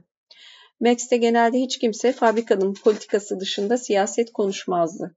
Hükümetin çürümüşlüğü ve Vietnam Savaşı'nın haksızlığı konularında fikir birliği görülürdü. Ancak Kent State'in acısı oyunun üzerine karanlık bir örtü gibi çökmüştü. İyi bir gece olmadı. Oyun resmi olarak açıldığında işler daha iyiye gitti. Robert her gösteriye geldi, sık sık yeni arkadaşlarını da yanında getirdi. Aralarında Tinkerbell adında bir kız da vardı. 23. sokaksa London teras apartmanlarında oturuyordu ve bir fabrika kızıydı. Robert onun sevimli nüktedanlıklarına bayılıyordu ancak afacan görüntüsünün altında zehir gibi bir dil yatıyordu. Kızın tüm iğnelemelerine ağırbaşlılıkla katlandım çünkü o kızın Robert'ın Matthew'u olduğunu anlamıştım. Bizi David Crowland'le tanıştıran Tinkerbell oldu. Fiziksel açıdan David, Robert'ın dengiydi. Uzun boylu ve inceydi, koyu renk kıvırcık saçları, soluk bir teni ve derin bakan kahverengi gözleri vardı. İyi bir aileden geliyordu. Pratt'ta tasarım okumuştu. 1965 yılında Andy Warhol ve Susan Bottomley onu sokakta görmüşler ve çekecekleri filmlerde rol alması için işe almışlardı. International Velvet olarak da bilinen Susan, Eddie Sedgwick'ten sonra yeni süperstar olarak yetişiyordu. David Susan'la kısa ve yoğun bir ilişki yaşadı ve Susan'ın onu terk etmesinin ardından 1969'da Londra'ya kaçıp kendisini sinema, moda ve rock'n'roll'dan oluşan bir dünyanın içinde buldu. İskoç yönetmen Donald Campbell David'i kanatları altına aldı. Campbell Londra sahnesinin tam merkezinde bulunuyordu. O ve Nicola Roeg Performans adlı film için Mick Jagger'la işbirliği yapmışlardı. Boys Inc.'te top model olan David kendine güvenen, gözü kolay korkmayan biriydi. Sadece güzelliğini kullanmakla eleştirildiğinde karşılığı sert olmuştu. Güzelliğimi kullanmıyorum, benim güzelliğimi başka insanlar kullanıyor. David Londra'dan Paris'e geçti ve Mayıs'ın ilk günlerinde New York'a döndü. London Terrace'da Tinkerbell'le kalıyordu ve Tinkerbell de bizi David'le tanıştırmaya can atıyordu. David hoş biriydi ve bir çift olarak bize saygı duydu. Çalışma alanımızı ziyaret etti. Buranın sanat fabrikamız olduğunu söyledi ve çalışmalarımızı incelerken samimi bir hayranlık gösterdi. David yaşamımıza girince hayat sanki daha bir kolaylaştı. Robert onun dostluğunu seviyordu ve David'in çalışmalarını takdir etmesinden de hoşlanıyordu. Ona ilk önemli işini bulan David'ti. Esquire için iki tam sayfa büyüklüğünde gözleri sprey boyayla boyalı Zelda ve Scott Fitzgerald. Robert 300 dolar aldı. Şimdiye kadar tek seferde aldığı en büyük paraydı bu. Tevekkeli değil, e, Midnight in Paris seyretmek istiyorum. Çok o havalarda dönüyoruz şu anda bence. David'in iç döşemesi kırmızı, beyaz bir Corvair otomobili vardı ve bizi Central Park çevresinde tur atmaya götürürdü. Taksi yolculuklarını ya da bizi New Jersey'deki otobüs durağından alan babamı saymazsak ilk kez arabaya biniyorduk. İnanamıyorum. Ah, David zengin değildi fakat durumu Robert'tan daha iyiydi ve ihtiyatlı bir biçimde de olsa cömertti. Robert yemeğe çıkarır ve hesabı öderdi. Robert da karşılığında ona kolyeler ve küçük çizimler hediye ederdi. Onların arasındaki mükemmel doğal bir çekimdi.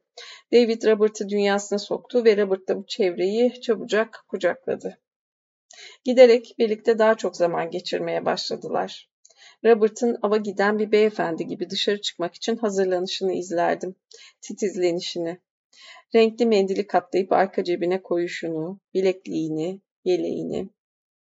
Bir de saçlarını uzun uzun yavaşça tarayışını. Saçlarını biraz dağınık sevdiğimi bilirdi. Buklelerini benim için yatıştırmıyordu. Robert sosyal anlamda bir çiçek gibi açıyordu. Fabrika civarında dolanan insanlarla tanışıyordu.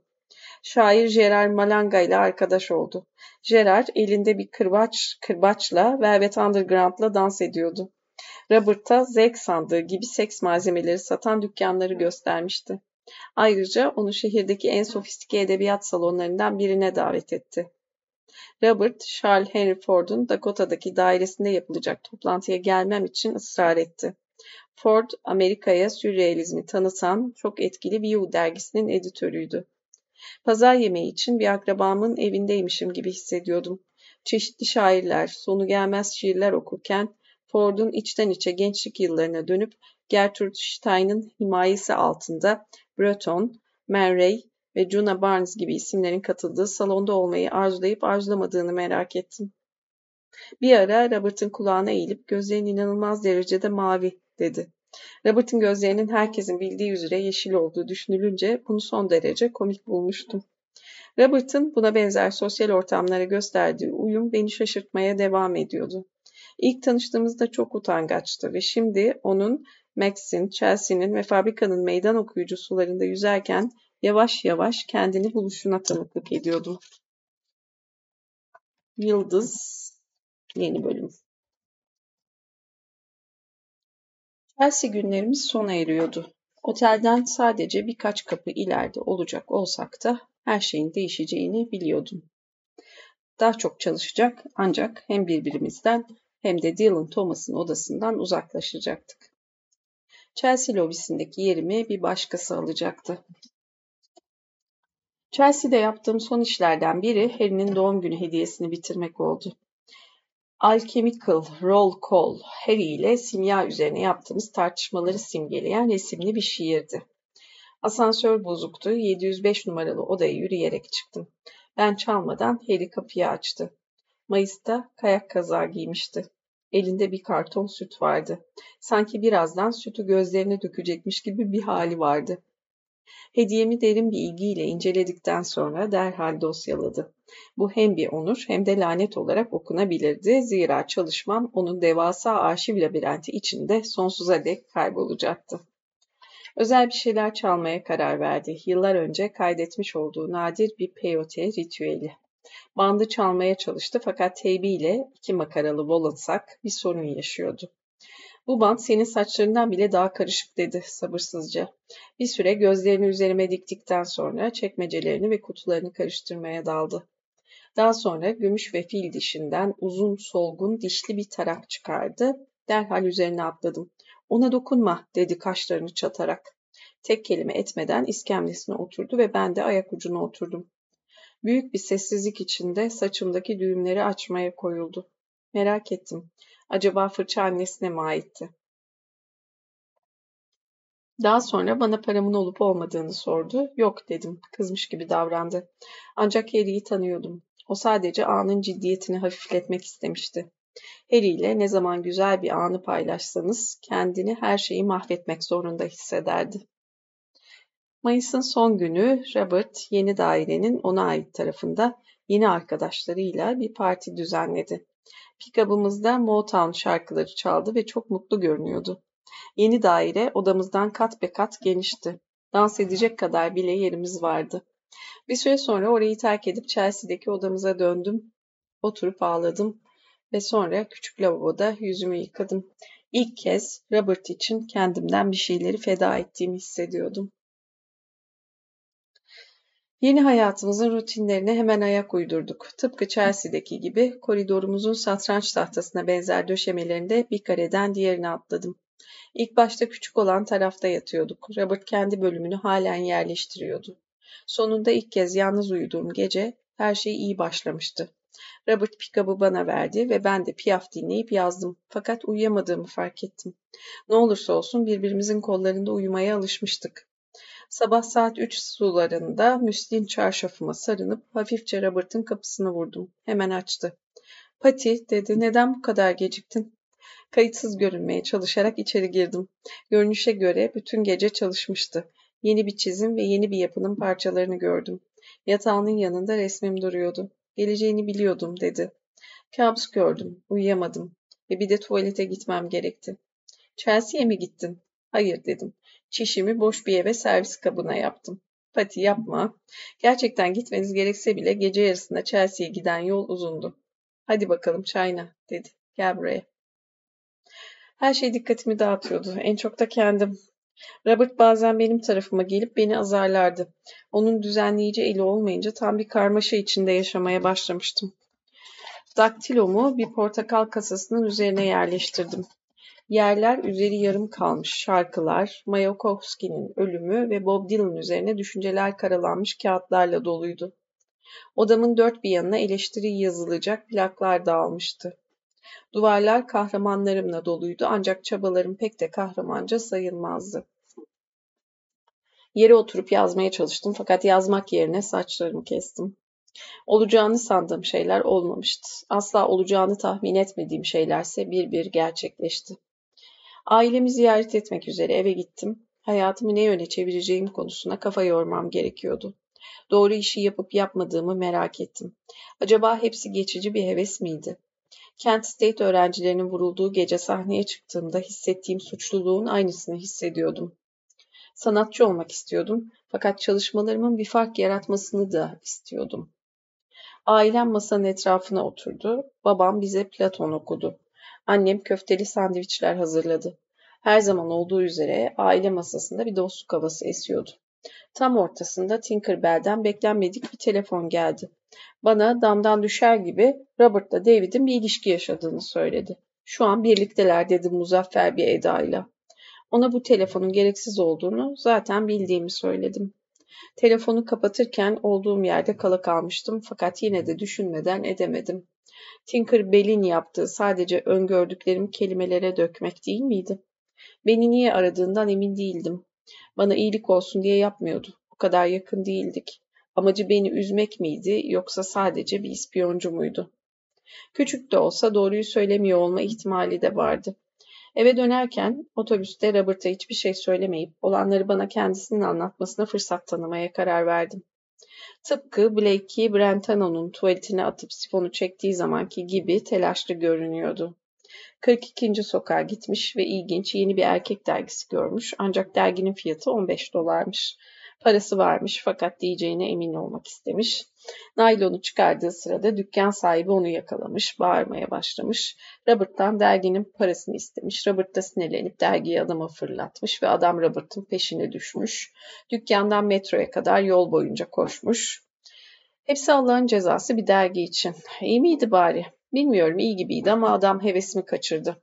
Kendi resimlerini çekmelisin. Kesinlikle daha iyi olacaklardır. Bilmiyorum. Olabilir belki. Birkaç gün sonra Sandy'nin yerindeydik. Robert Polaroid makinesini öylesine eline aldı. Bunu ödünç alabilir miyim diye sordu. Yıldız sonraki bölüm devam. Elinde Polaroid kamerayla Robert. Eylemin tabiatı, bileğinin ani hareketi 3 nokta. Resmi tutup aşağı doğru çektiğinde çıkan o ses 3 nokta. 60 saniye sonra ne çektiğini görecek olmasının heyecanı 3 nokta. İşlemin hızı Robert'ın sabrını zorlamıyordu. Önceleri makineyle oynadı. İşine yarayacağından emin değildi. Film de pahalıydı. 10 resim yaklaşık 3 dolardı ve bu 1971 yılında büyük bir meblağdı. Fakat fotoğraf kabininden bir adım ileri gitmişti ve fotoğraflar kapalı bir naylon torba içinde değildi. Robert'ın ilk modeli bendim. Benimle kendini rahat hissediyordu ve tekniğini geliştirmek için zamana ihtiyacı vardı. Kameranın sistemi basitti ancak seçenekler de sınırlıydı. Sayısız fotoğraf çektik. Önceleri beni dizginlemek zorunda kaldı. Bob Dylan'ın kendini sevdiği şeylerle çevrelediği Bringing It All Back Home albümünün kapağındaki gibi fotoğraflar çekmesini istedim. Zahillerimi günahkarlar yazılı plağımı, plakamı, günahkarlar yazılı plakamı, Kurt Bale ve Blonde on Blonde plaklarımı alıp Anna Magnani gibi üzerime siyah bir slip geçirdim. Çok fazla pislik var dedi. Bırak da sadece senin resmini çekeyim. Ama ben bunları seviyorum dedim. Burada albüm kapağı çekmiyoruz, sanat yapıyoruz. Sanattan nefret ediyorum diye bağırdım ve tam o sırada fotoğrafı çekti. İlk erkek modeli ise kendisiydi. Kimse onu kendi resmini çektiği için sorgulayamazdı. Kontrol ondaydı. Kendine bakarak aslında ne görmek istediğini keşfediyordu. İlk görsellerden tatmin olmuştu fakat filmlerin maliyeti o kadar yüksekti ki kamerayı bir kenara koymak zorunda kaldı ancak bu ayrılık çok uzun sürmedi. Robert yaşam alanını ve çalışmalarının sunum tarzını geliştirmek için epey zaman harcadı. Fakat bazen endişeli bir ifadeyle bana bakar, her şey düzgün mü diye sorardı. Ona endişelenmemesini söylerdim. Aslında başımda o kadar çok iş vardı ki Robert'ın cinsel arayışlarına kafa yoracak durumda değildim. David'den hoşlanıyordum. Robert çok iyi işler yapıyordu ve ilk kez kendimi istediğim gibi ifade edebiliyordum. Odam iç dünyamın parlak karmaşasını yansıtıyordu. Yarı vagon, yarı peri diyarı. Bir öğleden sonra Gregory Corso bizi ziyarete geldi. Önce Robert'a uğradı, birlikte sigara içtiler. Bana geldiğinde güneş batmak üzereydi. Yere oturmuş Remington'ımla bir şeyler yazıyordum. Gregory içeri girip odayı yavaşça süzdü. Çişli kaplar ve kırık oyuncaklara baktı. Evet, tam bana göre bir yer. Onu eski bir iskemle çektim. Gregory bir sigara yaktı ve yarım kalmış şiir yığınımdan bir şeyler okumaya başladı. Yarım bırakılmış şiir yığınımdan bir şeyler okumaya başladı. Daha sonra uyuyakalınca sigarası iskemlenin kolunda yanık izi bıraktı. Yanığın üzerine biraz Nescafe döktüm. Gregory uyanıp kahvenin geri kalanını içti. Acil ihtiyaçları için ona biraz borç para verdim. Giderken minderimin üzerinde asılı duran eski Fransız saçına baktı. İsa'nın ayaklarının dibinde, üzerinde Memento Mori yazılı bir kuru kafa vardı. Anlamı unutma biz ölümlüyüz ama şiir öyle değildir, dedi. Sadece başımı salladım. O gittikten sonra iskemleme oturup parmağımla sigara yanığına dokundum. En büyük şairlerimizden birinin ardında bıraktığı bir izmarit yanığı. Hep bela çıkarır. Hatta etrafına büyük zararlar verebilirdi. Fakat yine de bize yeni doğmuş geyik yavrusu kadar taze şiirler bıraktı. Sırları Robert'la David'i boğuyordu. İkisi de belli bir dereceye kadar gizemin heyecanına kapılmış da olsa bence David ilişkilerini benden saklı tutamayacak kadar açık biriydi. Aralarında gerginlik başladı. David ve arkadaşı Lulu de la Falaise'le birlikte iki çift olarak gittiğimiz bir partide tüm gerçekler ortaya çıktı. Dördümüz dans ediyorduk. Lulu, Lulu'dan hoşlanmıştım. Yves Saint Laurent'ın ilham perisi olan kızıl saçlı Lulu karizmatikti. Babası bir Fransız kontu, annesi ise modacı Schiaparelli'nin mankenlerindendi. Ağır bir Afrika bilekliği takmıştı. Bilekliği çıkardığında altından ince bileğine sarılı kırmızı bir ip çıktı. İpi oraya Brian Jones'un bağladığını söyledi. Gece iyi gidiyor gibiydi ancak Robert'la David arada bir uzak bir köşeye çekilip aralarında sinirli sinirli tartışıyordu. David aniden Lulu'nun elinden tutup dans pistinden çekti ve hızla partiden ayrıldı. Robert arkasından koştu ve ben de takip ettim. David ile Lulu taksiye binerken Robert bağıra bağıra ona gitmemesi için yalvardı. Lulu şaşkın bir biçimde David'e bakarak siz ikiniz sevgili misiniz diye sordu. David taksinin kapısını çarparak kapadı ve taksi hızla oradan uzaklaştı. Robert hali hazırda bildiğim sırrını bana söylemek zorunda kaldı. Sakindim. Olanları açıklamak için doğru kelimeleri bulmaya çalışırken sessizce oturdum. Robert'ı böyle çelişkiler içinde görmekten keyif almıyordum. Bunun onun için zor olduğunu biliyordum. O yüzden Tinkerbell'in bana her şeyi anlattığını söyledim. Robert çok öfkelendi. Neden hiçbir şey söylemedin? Robert yıkılmıştı. Tinkerbell bana sadece Robert'ın bir ilişki yaşadığını değil, aynı zamanda eşcinsel olduğunu da söylemiş olmuştu. Robert bunu zaten bildiğimi unutmuş gibiydi. Ona zor gelen bir başka şey de cinsel kimliğin ilk kez açıkça ortaya çıkmış oluşuydu. Brooklyn'de Terry ile olan ilişkisi üçümüzün arasındaydı. Başkaları bilmiyordu. Robert ağladı. Emin misin diye sordum. Hiçbir şeyden emin değilim.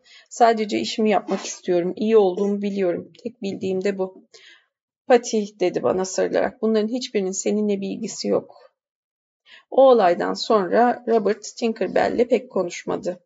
David, Washington Irving'in yaşamış olduğu yerin yakınlarına 7. sokağa taşındı. Ben kendi tarafımda, Robert da kendi tarafında uyudu. Hayatlarımız o kadar hızlı ilerliyordu ki sadece ayak uydurmaya çalışıyorduk. Daha sonra düşüncelerimle yalnız kaldığımda ertelemiş olduğum tepki kendini gösterdi. Kederlendim ve Robert'ın bana her şeyi daha önce anlatmamasından dolayı hayal kırıklığına uğradım. Bana endişelenecek bir şeyim olmadığını söylemişti fakat sonuçta vardı işte. Yine de neden bunu bana anlatmadığını anlıyordum. Güdülerini tanımlamak zorunda kalmak ve kimliğini cinsel boyutlarla sınırlandırmak ona yabancıydı. Erkeklere karşı duyduğu çekim yoğundu ancak hiçbir zaman daha az sevildiğimi hissetmedim. Fiziksel bağlarımızı koparmanın onun için kolay olmadığını biliyordum. Robert'la sözümüzü tutmayı sürdürdük. Kimse kimseyi terk etmeyecekti. Onu asla cinselliğinin penceresinden görmedim. Kafamdaki resmi değişmemişti. O benim hayatımın sanatçısıydı. Bobby Newhart gamsız Easy Rider edasıyla şehre girer, girdi. Motorundan indiğinde sanatçılar, müzisyenler ve şairler kabilelerin toplanması gibi bir araya geldi. O hareketi başlatan bir katalizör gibiydi. Uçarak yanıma gelir, beni bir yerlere götürür, diğer sanatçı ve müzisyenlerle tanıştırırdı. Tüm acemiliğime rağmen Bobby acınası şarkı yazma girişimlerimi destekledi ve takdir etti. Bana olan inancını haklı çıkartacak işler yapmak istiyordum. Kör Willie McTell ve Hank Williams gibi öykü anlatıcılardan ilham alan uzun destansı şiirler yazdım. Çevirmenin notları var burada. Kör Willie McTell 1898-1959 yılları arasında yaşamış Afrikalı Amerikalı blues şarkıcısı, bestecisi, gitarist ve söz yazarı. 150'den fazla şarkısı bulunmaktadır. Diğeri de Hank Williams 1923-1953 30 yıl 1953 yılları arasında yaşamış Amerikalı country müzisyeni gelmiş geçmiş en büyük country müzisyenlerinden biri kabul edilir. Hank Williams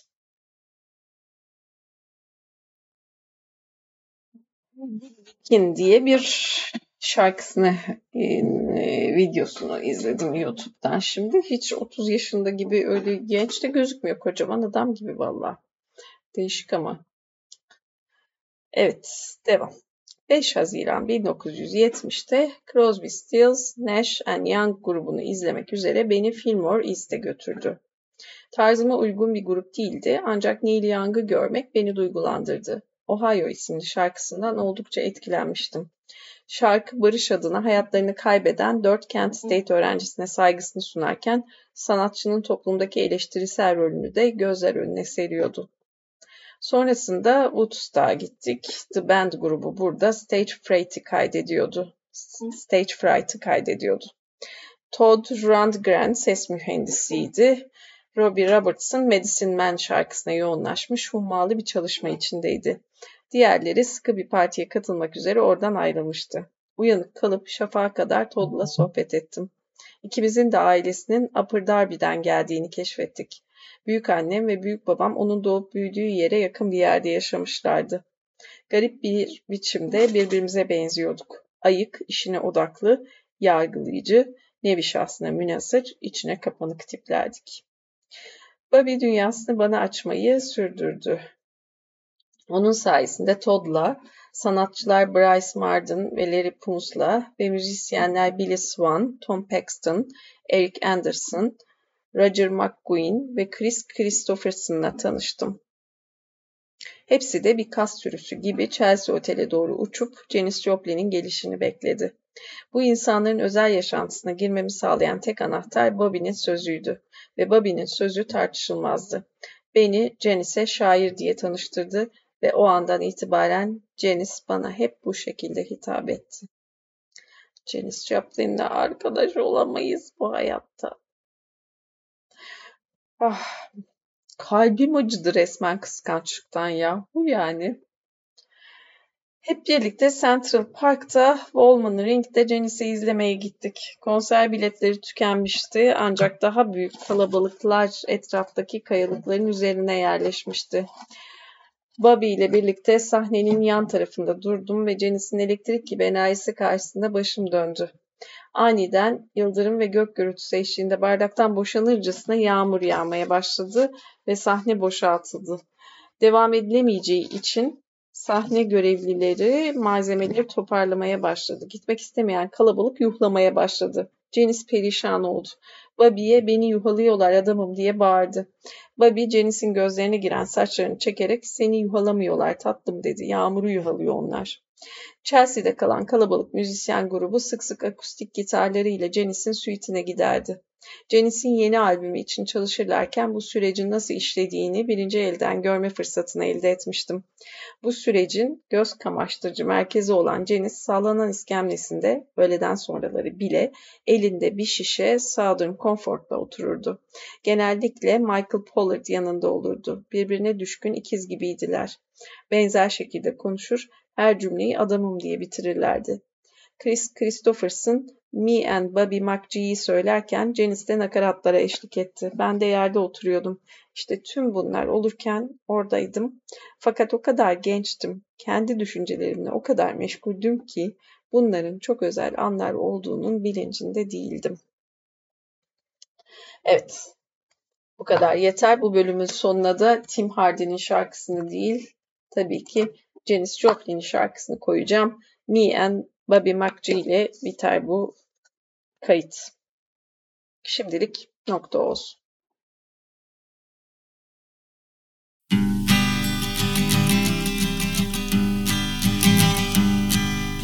Busted flat in Baton Rouge, waiting for a train, and us feeling near as faded as my jeans. Bobby thumbed a diesel down just before it rained and rode us all the way to New Orleans. I pulled my harpoon out of my dirty red bandana. I was playing soft while Bobby sang the blues. Windshield wipers slapping time. I was holding Bobby's hand in mine. We sang every song that Javi knew. Freedom is just another word for nothing